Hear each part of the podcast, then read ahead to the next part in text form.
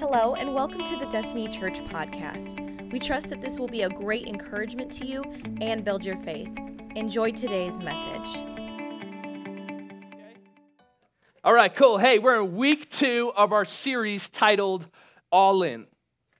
And last week, and over the next few weeks, we're discussing vision for this house, vision for Destiny Church, and we're not only over the next 2 weeks discussing vision and us being all in. We talked about the theme for 2020 is just this is going to be a year where we're all in.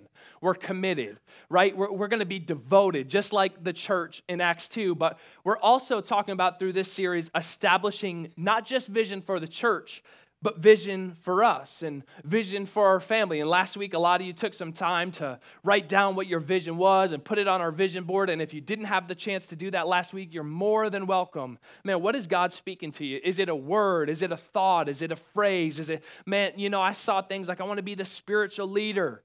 Now, I want to be a better mom and a better wife for Christ, right? Whatever God's putting in your heart to do, to be, to become in 2020, write it down, put it up on there so we can hold you accountable. And the plan is to make some sort of mosaic with all the things that people write. I think it's going to be cool. And then also next Sunday, we're not going to be meeting here. We're going to be meeting at the Oasis Center in Springfield. That's the Sunday, the 26th. And that's going to be awesome, man. We're going to come together. We're going to recap 2019, celebrate the wins from 2019. And we'll have Pastor Chad just continue on in greater detail what the vision is for this church and for this house. It's going to be awesome. We're expecting up to over 1,000 people being there, just us coming together with our other campus, and I think it's going to be special. So this is a year, especially this time, we're talking about vision for 2020. And so as we continue on in week 2 of our series titled All In, we find ourselves in Judges 14. And, one thing about vision is vision takes focus. Vision takes focus. So if we're distracted, then there's a good chance we're not going to step into the vision God has for us. And how many know, man, it's easy to get distracted from the things God's called you to, amen? Samson, my man, was really good at getting distracted. Okay, I shared a little mini thought on this at our Heaven Come service, and our Heaven Come service is going to be the first Sunday of February, so come out for that. But I want to kind of expound on that thought that I shared with you. We found ourselves in Judges 14, verses 5-8. It says this: as Samson and his parents were going down to Timnah, a young lion suddenly attacked Samson near the vineyards of Timnah. And at that moment, the Spirit of the Lord came powerfully upon him, and he ripped the lion's jaws apart with his bare hands. He did it as easily as if it were a young Tom Brady. I'm sorry, I always read that. He did it as easily as if it were a young goat, okay? But he didn't tell his father or mother about it. When Samson arrived in Timnah, he talked with the woman and was very pleased with her. So just to kind of help put it into perspective here, I'll pick it up and read the rest of his verse. But Samson, he's hanging out, right? There's the Philistines, there's the Israelites, and he sees this girl from Timnah that he likes. He tells his parents, hey, mom and dad, I think I got a thing for this girl. I want to go see. I want to go engage with her. I want to go have a couple conversations, feel out, is this the girl I want to marry? So let's take a trip to Timnah. I want y'all to come with me. I want your approval. Okay, I want you to come meet her. And as they're on their way to Timnah, this lion tries to attack Samson, and he just rips it apart. Right, Samson has this gift of supernatural strength. It's just something the Lord's gifted him with. And where is his strength found, those who know the story? In his hair, okay? So and we don't find that out till later in the story, but Samson can just take out whole armies by himself. He's almost like this, Old Testament superhero, to say the least. So here he is walking down. He rips this lion apart, but he doesn't tell his parents. He goes down. He meets the girl, right? And then it says, and then he goes home at some point. He goes, shakes her hand, maybe they hug, kissed her on the cheek. He kept it classy for the first couple dates. Okay, he's a gentleman, probably not, I don't know. He goes back, talks with his parents, and here's where we pick up in verse 8. It says, later, when he returned to Timnah for the wedding, so he says, yeah, I like this girl, I want her to be mine, amen. He says, later when he returned to Timnah for the wedding, notice this, he's on the path to marry this girl. He's off to marry this girl, and we'll find out later that this wedding is something that God wants to take place. But it says later when he returned to Timnah, it says he turned off the path to look at the carcass of the lion. He turned off the path. Okay, just key words here. And he found that a swarm of bees had made some honey in the carcass. How many know? Here, you can write this down. I'll try to say it slow. The enemy tries to distract you from your destination by making dead things look sweet. The enemy tries to distract you from your destination by making dead things look sweet. I feel like preaching this morning. Listen, last week we all established a vision. Okay, we all established a destination, in essence, of where we wanted to head in 2020. What we wanted to see in 2020. I literally, while I was prepping this, I went down, I read a couple of them on the wall. Some said, I want to be committed. I want to be the spiritual leader. I want to be the mother and wife Christ called me to be. I want to foster or adopt. I want to have a better relationship with my kids. I want to be bold, right? Everybody wrote down these things, and the list goes on. But what we have to understand is our enemy doesn't want any of us to step into that. So he's going to do everything he can to turn you off the path, to distract you from the vision that God has for you. But if this is going to be a year where we're all in, then we need to be aware of the enemy's schemes. And we need to declare collectively, but also individually, that we are not going to allow dead things to distract us, okay? The title of my message this morning is Dead Things. Like I said, I feel like preaching it. Let's pray. Jesus, Father, I just come to you this morning asking that you would use this word in a divine way. Use it to shape and mold us into the image of your son, Jesus. Father, I pray that you would give us hearts to receive, ears to hear, eyes to see this morning. And Father, if we've been distracted, I pray that we would get back on path this morning, Lord, that we would set our feet back on the path you have for us, fixing our eyes on Jesus. And let us be not just hearers of your word, but doers also. In your mighty name, amen. You know, if we were just being honest in the room, you know what, let's close our eyes. Let's close our eyes, do a little survey here. How many of you feel like sometimes God's will for our life is confusing to figure out? Okay, you can put your hands down, honest room. Like God, you know, like I think we could all agree sometimes it's difficult to know, God, what is your vision for my life here while I'm on earth? What do you want me to do? And I want to answer this question, and as we venture through this series on vision and being all in, I want to help you simplify exactly that. What is God's will for my life? What is God's vision for my life? But before I do that, I have a story about an ex-girlfriend, and my wife always loves when I tell these. Come on. You know, this is unrelated. I wasn't even going to tell it, but I remember one time, this is a different ex-girlfriend story, but I remember one time, I got a text message. She's like, hey, can you meet me at the park? And I'm like, we never just meet at the park. I'm getting broken up with. Okay, that's what's about to happen. I'm like, everything all right? I'm like, it'll be fine. I'm like, oh, come on, man. So whatever, I go to the park, and we're sitting on this bench, and, you know, she starts breaking up with me, slow and smooth. And you know, one of the things she said to me, she goes, and you know, Mark, I really saw myself marrying a pastor. Come on, are you thankful we got a God who sees it in you when nobody else sees it in you? That's all right, baby girl. I hope he bless you. Amen. I'm not bitter or anything. No, but for real.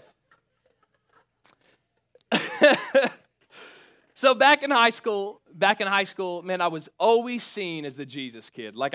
This was a part of my reputation from my peers, from my parents.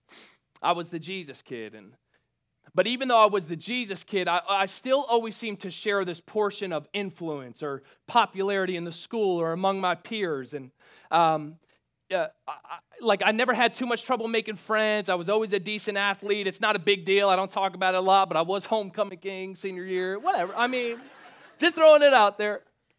But for real, I was the Jesus kid. I went to church every single Sunday. I started playing the drums in church when I was in 6th or 7th grade and was literally there every single week. I remember having sleepovers with my buddy, and my dad would be pulling up in the driveway at 6 a.m., hurry up and get out here, kid, we're going to be late, right? So it was every week I was going to be there.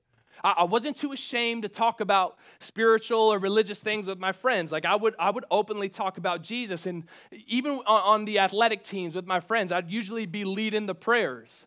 And even though I had everyone convinced, everyone saw from the outside that I was spiritual, Mark Griffin was spiritual, and I was upright.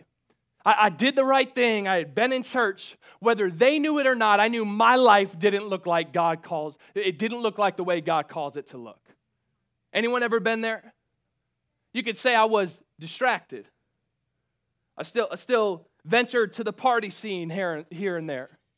Didn't make strong efforts to stay pure. Right? My language was foul. And even though everyone else considered me, that's Mark, that's the Jesus kid, that's the good guy, I knew I wasn't who God was calling me to be. I knew this wasn't the vision God had for my life. I was distracted.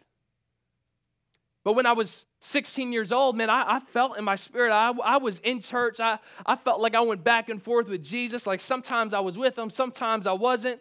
But I knew, man, I'm supposed to pastor. I'm supposed to preach. Like I felt that in my heart. I've shared that with you guys.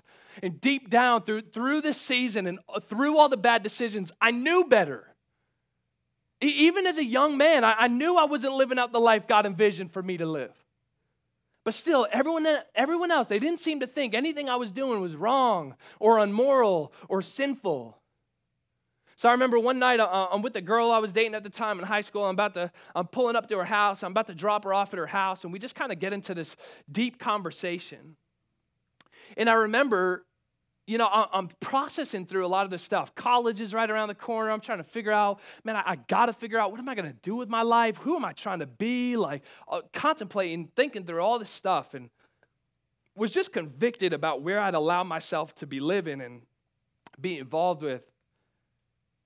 And I remember, like, just kind of in that conviction, just said, man, I just want to be better, you know? Like, I just want to be better. I told you I was convicted about a lot of stuff. Knew I had a call on my life. Knew God had a vision for me, had a vision for Mark. And the way I was living, I was nowhere close to fulfilling the vision he had for me if I kept going that path. So in my conviction, I say, man, I just want to be better. And I remember my girlfriend at the time literally rolls her eyes, takes a big puff.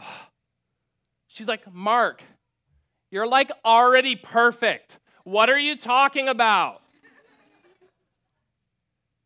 And it's funny, but the problem was I was distracted by things that were detrimental to God's vision for my life. But it was like the enemy had everyone manipulated into thinking the partying, the lack of purity, right, the cussing, whatever else, it wasn't a big deal. That stuff's not sinful, it's sweet. Right? It's not sinful, it's sweet. But they were bringing death. All these things were bringing death to my intimacy with God. Right, and they were distracting me from the vision God had for my life. And, you know, if we're not careful, church, there may be things present in our own lives right now distracting us from the vision God has for us. And a lot of us, just last week, we've established some vision. We've established some specific things we feel pressed to do in 2020. And that's amazing. I want us to be all in on those things. But I think on a broader scale, just a calling to us as believers, God's vision for us, we all just said, man, God's will is a lot. It's hard to figure out sometimes. I don't know what he wants me to do. I don't know. I'm trying to figure it out. It's difficult. It can be confusing. But I think on this broader scale, God's vision for us is a lot less complicated than we make it out to be. I love this verse, 1 Thessalonians,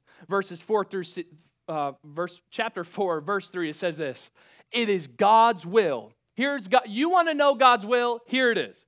Everybody listening?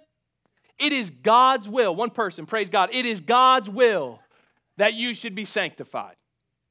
It is God's will that you should be sanctified. And the word sanctified means set apart as holy. Set apart as holy. God has called you to live a life that's set apart from the world. Not because he loves giving you rules. Not because he loves to just, be the boss.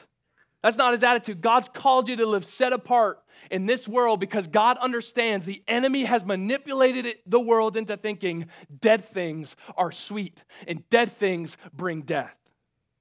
God's called you to live set apart from the word, or from the world, and live by the truth of his word, because in this life, living set apart is where you're going to experience the fullness of God's love, the fullness of God's protection, the fullness of God's joy, the fullness of God's peace, the fullness of God's goodness.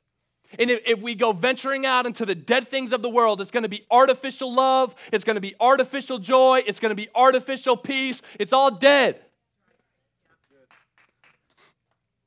God's called you to live set apart, not because he loves giving you rules, it's because he loves you. It's because he loves you. Hey, I don't want you to mess with these dead things. Listen, I know the world's tugging on you. I know these things are tugging on you, but I want you to live the way I've called you to live because I love you. I have a plan for you, a vision for your life. I want to care for you. I want you to be safe, right? So God, your will is to live set apart, easy to define. But even though it's easy to define, how many would agree? Man, it's easy to define, but it ain't hard. It's hard to do sometimes. Amen. It's hard to do. And I think part of the reason it's so hard to do is, again, because the enemy distracts us from our vision by making those dead things look sweet. And if we're currently distracted, right now, if you find yourself in this room distracted, there's a good chance it's destroying the vision God has for you. Can I just be real in the room and just be honest? And as we look at the life of Samson, we see this to be true in the life of Samson. So let's go back, so I'll give you a little bit of background before we read the verses, because I want you guys to understand how important Samson is to this Israelite community. And at this point in time, we find the Israelites, who are God's people, they're being oppressed by the Philistines. So we could say the Philistines are the bad guys. The Israelites are getting bullied, and you got to keep in mind the Israelites, these are supposed to be God's chosen people. Like, they're supposed to be blessed. They're supposed to be set apart. And here they are. They've just been oppressed by the Philistines, and they're crying out, and they're basically at this point where they're like, God, have you forgot about us? Are you done with us? Did you leave us? Like, are we done? Right? And right when they're about ready to just throw in the towel, an angel comes and visits a young Israelite couple and says, hey, you're going to have a son, okay? You're going to have a son. I want you to name him Samson, and I want him to be a Nazarite. And we'll talk a little bit about what a Nazarite is here. But it says, this boy named Samson, he's going to deliver you guys from the oppression of the Philistines as long as he lives out this Nazarite vow. So usually if someone's going to be a Nazarite, this is something, when I'm of age, I'm going to decide that I'm going to take on the Nazarite vow. But God, it was God's vision for Samson to be a Nazarite. I want this for him. This is a part of his calling. This is a part of his destiny, in essence. So if you were going to take on this Nazarite vow, there was 3 things that you basically had to vow to do or to stay away from. And that was, you couldn't drink alcohol or wine, you couldn't cut your hair, and you couldn't touch dead things. You couldn't touch anything that was dead. So what we see here is from the beginning is Samson, just like all of us in the room, had this call to live set apart, to live a little bit different than the rest of the world.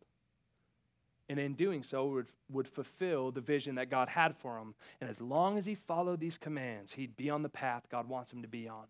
Samson would fulfill his God-given destiny.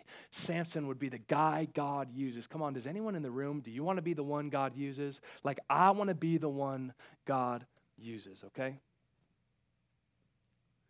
So let's take a little peek. I want to run through a little bit of Samson's story here and see how he does following these commands, okay? Judges 14, verses 1 through 4 says this. One day, when Samson was in Timnah, one of the Philistines, now remember, the Philistines are the enemies, okay? This is like an Ohio State fan trying to marry a Michigan fan or something like that. They're rivals here. This is not okay. This is like your sister dating the bully who's been beating you up. It's like, what's going on here? It says, one day when Samson was in Timnah, one of the Philistine women caught his eye. And when he returned home, he told his father and mother, hey, young Philistine woman in Timnah caught my eye, Mom and Dad. I want to marry her. Get her for me." His father and mother objected. They're like, "Isn't there even one woman in your tribe or among all the Israelites you can marry? Like, you got to go to the enemy, right? Boy, you always like the bad girls. You know they ain't good for you. You know they get you in trouble. You know they've been taking you further than you want to go, okay?" They asked, "Why must you go with the pagan Philistines to find a wife?" But Samson told his father, "Get her for me. She looks good, okay? She looks good."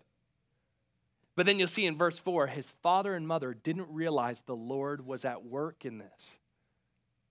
The Lord was at work in this, creating an opportunity to work against the Philistines to rule over Israel at that time. So here we establish, okay, there's actually some divine purpose in this marriage taking place. This is a part of the vision. This is a part of the call. Right? So let's go on to verses 5-9. So it says, as Samson and his parents were going down to Timnah, a young lion suddenly attacked Samson near the vineyards of Timnah.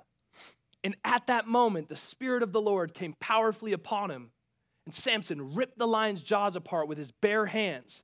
He did it as easily as if it were a young goat, but he didn't tell his father or mother about it. And when Samson arrived in Timnah, he talked with the woman, and he was pleased with her. He said, "Yeah, that's the girl I want. Yeah, she looks good. Great personality. Yeah, she's good. I want to marry her." And then he goes home with his parents. And verse 8, later when he returned to Timnah for the wedding, he turned off the path to look at the carcass of the lion. And it goes on, and he found that a swarm of bees had made some honey in the carcass. So what does he do? He scoops some of the honey into his hands, and he ate it along the way. And he also gave some to his father and his mother, and they ate it. But he didn't tell them he had taken the honey from the carcass of the lion. I mean, a pretty cool story, right? Like, to just rip this lion to shreds, it's a big deal. But the problem is, Samson isn't supposed to touch dead things. This isn't a part of his vision. It's not a part of his destiny. It's not a part of his calling. But notice the dead thing turned him off the path he was supposed to be on. See, and I don't think Satan wanted Samson to make it to that wedding, to make it to the marriage. I think Satan knew, man, I got to take out Samson because he's going to oppress the Philistines. So if I can distract Samson with these dead things, if I can get him in front of the things he's not supposed to be around, it'll be detrimental to his destiny, detrimental to God's vision for his life. I want to interrupt the plan, so I'm going to do what I can. And you think about it, if Satan can take out Samson, then maybe the Philistines won't get oppressed, right? They won't come against the Philistines, and the Philistines will instead dominate the Israelite people, and maybe they'll be withered away, then God's word won't exist anymore, and no one will know the truth. Everyone will just know the lie of these pagan religions. Problem solved. I think that's Satan's plan. That's his hope. I need to take out Samson. So I'm going to distract him with anything that I can. The enemy knew dead things would be detrimental to Samson's destiny. And sure enough, Samson touches the dead thing. He messes with it. And as his life continues on, he just continues to get more and more distracted. It's like a snowball effect. More and more happens. And as Samson, in his disobedience, as he continues to turn away from the things God commanded him to stay away from, right? He just gets further and further from the vision that God had for him. And in this morning, I believe the enemy knows that if he can distract you with dead things, it'll be detrimental to your destiny too. So this morning, I just want to call it for what it is. I want to stare three things in the face and say, no longer are we going to be distracted by you. Amen? Here's the first one if you're taking notes. Three things that the enemy uses today in our time. Three dead lions he's making look sweet for us is one, status.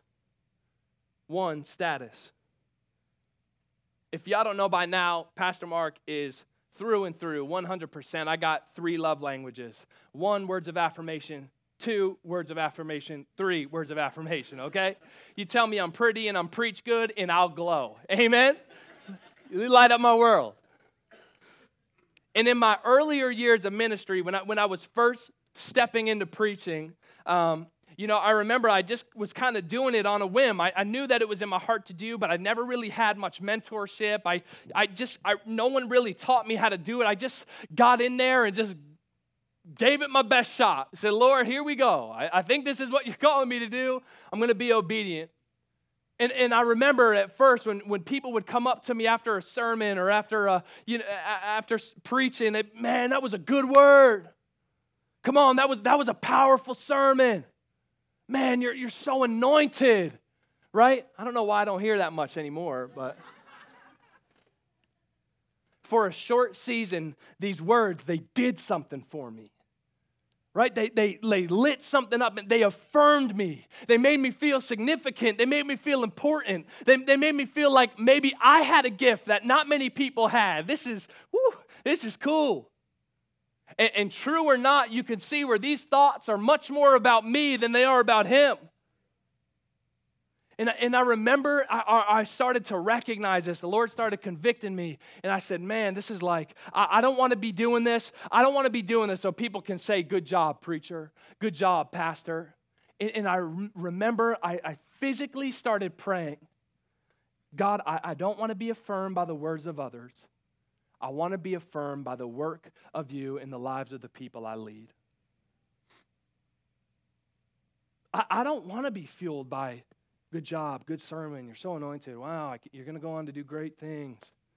Right now, and I really believe the Lord began to refine that in me. And now as a leader and as a pastor, the most encouraging thing for me as a leader to watch is when the people that I lead and the people that I pastor pick up the things they need to pick up or put down the things they need to put down, or they, when they just fall absolutely in love with Jesus, it changes everything about their life. That's what affirms me now. But I think in my earlier years, I battled this desire for status. It was about status. I wanted people to think I was gifted. Right? I wanted people to think that I was gifted and I was anointed and I was special. It was about me. And I believe that if that part of me was never refined, if that part of me was never cut away, then all this wouldn't glorify God. And isn't that the goal? Not to glorify me. Your life isn't to glorify you, right? It's to glorify him. And I think a lot of us have been turned off the path God has for us because we're out here chasing status, chasing significance, chasing importance, chasing wanting to be seen and recognized and feel special, chasing after approval from others and selfish ambitions, ultimately to glorify ourselves, not to glorify God. And John 3:30 lays it out real simple for us. He must become greater, I must become less. He must become greater, I must become less. But how often do we get around our family, our friends, our coworkers, and to promote ourselves, to promote our status, we compromise God's vision for our life? Come on, I even find myself slipping into it sometimes. They're all saying it, so I guess I'll say it too. They're all doing it, so I guess I'll do it too. I don't want to be left out. I just want to fit in. Listen, it is God's will that you be sanctified. He has set you apart as holy. Your calling isn't to fit in, church. It's to stand out, set apart as holy. That's how people are going to see Jesus.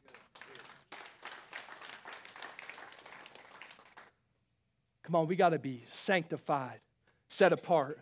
All in on the vision God has for us, even if it's uncomfortable, even if it's awkward. Come on, this is what we were created for. Status is a dead thing he's making look sweet. As Christians, it's about time we started rising up with boldness for God's glory, saying rather than crumbling the minute our status is threatened of being nullified. Like, I know there's probably people in this room for 2 years and 3 months you've wanted to raise your hands in this place on Sunday morning, but you're so worried about people watching and what people might think you won't do it, rather than being liberated in God's Spirit and giving him praise that he's worthy of. Our eyes are on ourselves. We're worried about our status. Some of y'all have wanted to come up with a prayer team and come up and pray with the Huffs and pray with the Deckards, right? And talk about what, you've needed the help. You've been convicted to do it. But man, what will people think if I go up there? That'll nullify my status. right? Rather than us being liberated in God's fear, rather than us finding healing in confession. I have a question for you.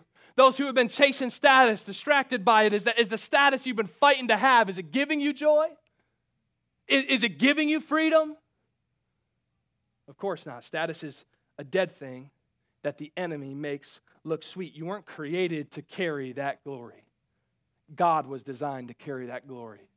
And that glory will get heavy, especially when you weren't the one created to carry it. Satan makes glorifying yourself sweeter than glorifying God. But remember, we said this last week, God doesn't exist for us. We exist for him, right? Number one, dead thing that the enemy makes look sweet is status. Two is self-talk, self-talk. You know, last week, a lot of us, we took the time to kind of jot down a vision that God had for us in the year 2020, something we wanted to do. And I read a couple of them in the beginning, but, you know, I saw be a spiritual leader, be a better mom and wife, be more committed, whatever it is. And if you haven't written something down, man, I want to encourage you, do that and hang it up out in the lobby.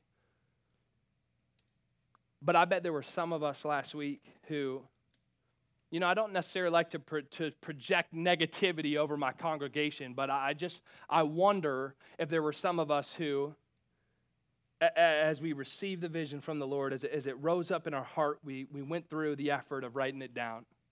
We were vulnerable enough to write it down. And then we said, all right, I'm excited about this. I'm going to do it. And we took it out in the lobby and we wrapped the janky wires around the string, right? And we finally got it to stick after it kept sliding down.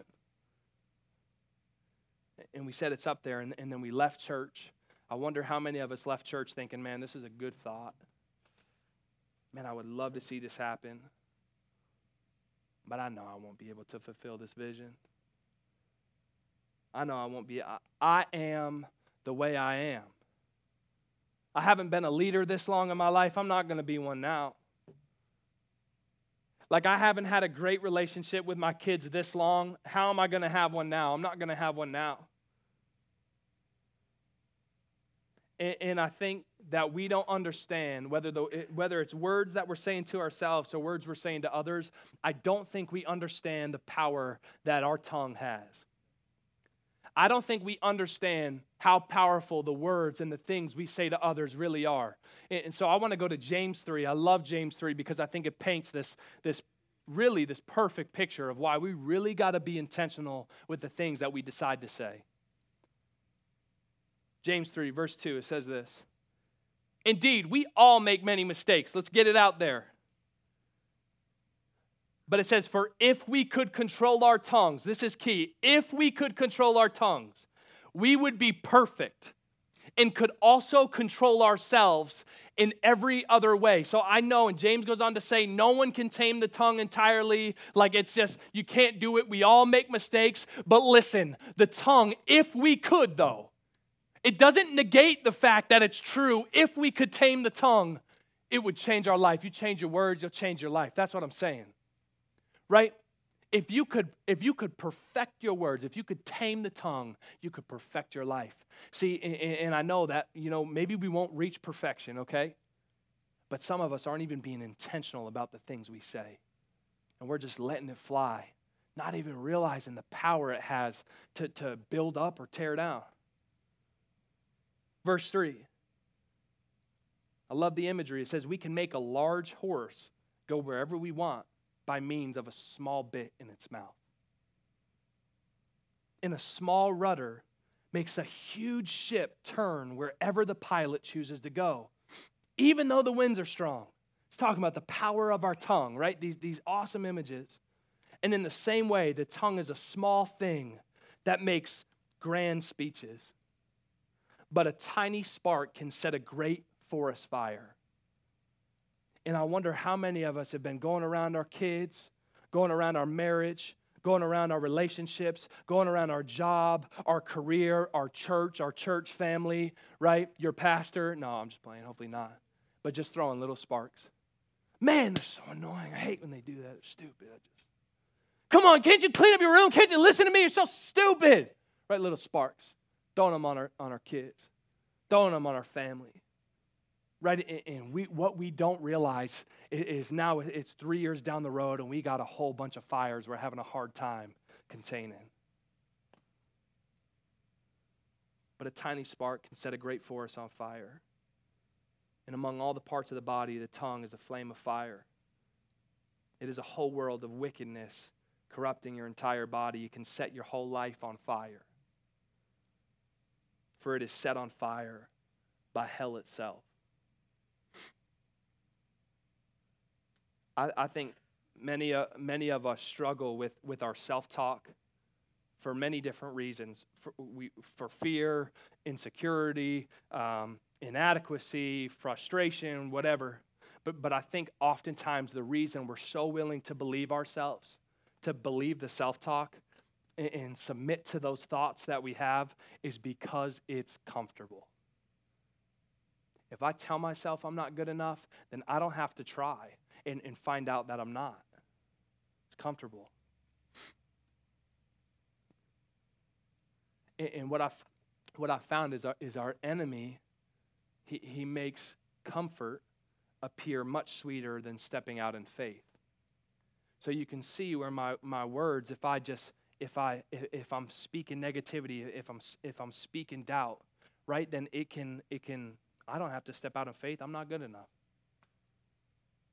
No, I'm not. I'm not equipped for that. Here we are, just speaking power, tearing down ourselves with our words. Our self-talk, y'all, it leads to us just being comfortable, us just believing the things we say to ourselves. But listen, man, we were called to step out in faith and to trust God. One, status. Two, self-talk. Three, seduction. James 1, verses 14 through 15, it says this. Temptation comes from our own desires, which entice us. Our desires entice us, and then they drag us away. It's powerful. These desires, they give birth to sinful actions. And when sin is allowed to grow, when we allow sin to grow, when we don't confront it, when we don't confess it, when we don't repent of it, when we don't try to flee from it, right? When it's allowed to grow, it gives birth to death. Sin is enticing, isn't it? Oh, I'm the only one who wants to be honest in the room. That sometimes it looks good. Sometimes it looks fun. Sometimes I'm like, whoa, I'm in sin. I don't even realize I got here, right? And as we look at the life of Samson, you literally watch a man who continually, time and time again, just allows sins to grow in his life, and it's festering in every aspect of his life. And I wonder if we were to have an honest conversation in this room, or even an honest conversation with ourselves, is there areas of our lives where we are allowing sin to grow? We're not confronting it. And you know what? I didn't even write this down, but I just thought about this. The best way for sin to grow is if we pretend it's not there. The best way for sin to grow is if we pretend it's not there. Man, I'm not going to deal with that. No, I'm not going to confess it because it's not really an issue. It's not really. No, I'm not going to go get help because it's not really an issue. It's not really a problem. It's not really there. Listen, that's how we create fertile soil for sin to grow in our lives. Sin, it's constantly seducing us. I'll just gossip a little bit. Everybody's doing it. I'll just lust a little bit. Everybody's struggling with it. And without even realizing it, before you know it, we fertilize spots in our hearts and mind where sin can grow.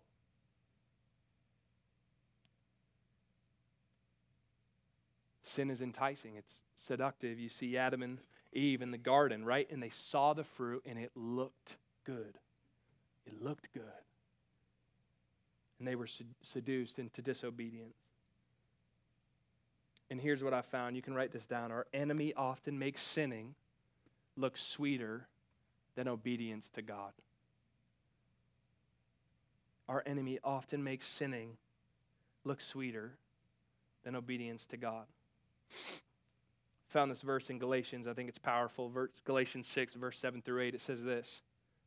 Don't be misled, church. Don't be misled. You cannot mock the justice of God. You will always harvest what you plant. Those who live only to satisfy their own sinful nature will harvest decay and death from that sinful nature.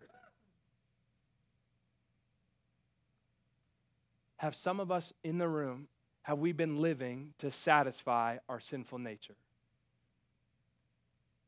And then you wonder while there's all, you know, we wonder why there's these things falling apart. We wonder why this is, why there's decay and death going on in our life. Mentally, emotionally, relationally. But then it goes on to say, but those who live to please the Spirit will harvest everlasting life from the Spirit. It's really simple here. Reap what you sow. You reap what you sow. And my question for you this morning is, where have you allowed sin to grow? As you search your heart, as you reflect on your life, we got to find it, we got to confront it, because it's distracting and it's hindering the vision God has for you. And if this is going to be a year where we're all in on the vision God has for us, we don't have time to be distracted. Kim, you can jump on the keys if you wouldn't mind. So back to Samson. My nose is running, driving me crazy. Final moments of Samson's life. Long story short, Samson ends up, you know, he doesn't end up marrying the girl at Timnah. A whole bunch of drama goes down, more bad decisions, more disobedience, more pride, more whatever, all types of issues. He ends up hooking up with this girl named Delilah, and she's also a Philistine girl. And you know, he starts kind of hooking up with her, and what he doesn't realize about her is she's really trying to figure out what his weakness is. She wants to make him weak. She wants to take away his strength, right? So he won't defeat the Philistines. So time and time again, she comes to Samson, and baby, tell me, where's your strength come from? For real, you're so strong. Stop it. Where's it come from? And he jokes, and he plays, and he tells her things, and they're not really that. But he allows the sin to grow. He's distracted, and he continues, and he continues to get distracted, and he creates this relationship with the thing God never called him to be a part of here. And eventually he gives in, because you hang around with it long enough, it ends up biting you, right? And he goes, my strength is where? In his hair. Now I want you to think back when Samson was called to be a Nazarite. What were the three things he's not supposed to do? Drink alcohol or wine, touch dead things, and don't cut your hair. And here it is, this picture of grace, where I think sometimes, God, why are you telling me to do that? That's not fair. That's stupid. I don't want to follow your commands. It's not fun. I'm going to miss out on all this stuff. Could it be that God's given you these commands in love to protect your strength, to protect you? Samson, don't cut your hair, because what you may not realize is you'll lose your strength. You'll be vulnerable. It'll hurt you. You'll get damaged. Trust me. So Samson ends up telling her, it's in my hair. And while Samson's sleeping, the guards come in and they cut off his hair. And here's where we pick up in a couple chapters later in Judges 16. I pulled this from the Message version. It says this. Then she said, the Philistines are on you, Samson. And he woke up thinking, I'll go out like I always do and shake free. But remember, God won't be mocked. I'll go out like always and shake free. And he didn't realize that God had abandoned him. And the Philistines, they grabbed him and they gouged out his eyes and took him down to Gaza.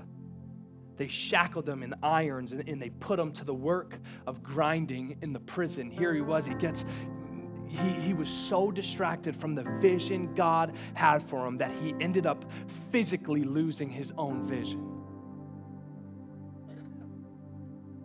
And here he is. He finds himself chained up to a wall, thinking, man, this is it. It's all over. I've ruined it. God had great plans for me, and now I've ruined them all. And here I am in the cell, locked up, and this is going to be my demise. This is going to be the death of me. But then you read that last little verse there, that last little bit of grace in the message, and it says, but his hair, though cut off, it began to grow again.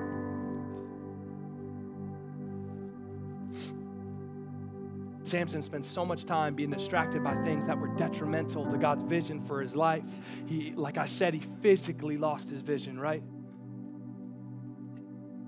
And I want to ask you this morning, what are we distracted by in this season that could be causing great damage to God's vision for us? Things didn't go as planned for Samson.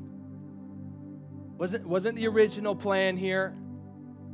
But I'm thankful we serve a God who allows us to hit the reset button, who allows our hair to grow again in Jesus, in repentance, in His grace. He allows our hair to grow again. And even though our actions, come on, yeah, it's good. Even though our actions may alter the original vision, even though it might look a little different when we get around to it, God is always able to do a new thing. He's always able to restore. Right? He's always able to make new. And Jesus this morning, He wants to take all the dead things we've been distracted by in this life, right? And He wants to take those away. That's why He died on the cross, to take all the dead things that you have and that I have, and to give us life and real life and life to the full. Matthew 11, verses 28 through 30, it says, then Jesus said, this invitation from Jesus, I love it, come to me. All of you who are weary and carrying heavy burdens, and I will give you rest. You felt weak, I'll help your hair grow back again. Come to me. No more distractions, no more wandering off the path. Come to me. I am the way. I am the path. Take my yoke upon you. Let me teach you, because I'm humble and gentle at heart. You will find rest for your souls, for my yoke is easy to bear, and the burden I give you is light. If we're going to be all in 2020, we have to decide that we are going to live undistracted. And it's time to stop messing with dead things. Thank you so much for joining us. Special thanks to those of you who give to this ministry. It's because of you that this ministry is possible. You can check out the link in the description to give, or visit destinychurch.me/give. Don't forget to subscribe and share with your friends. We love you and have a blessed week.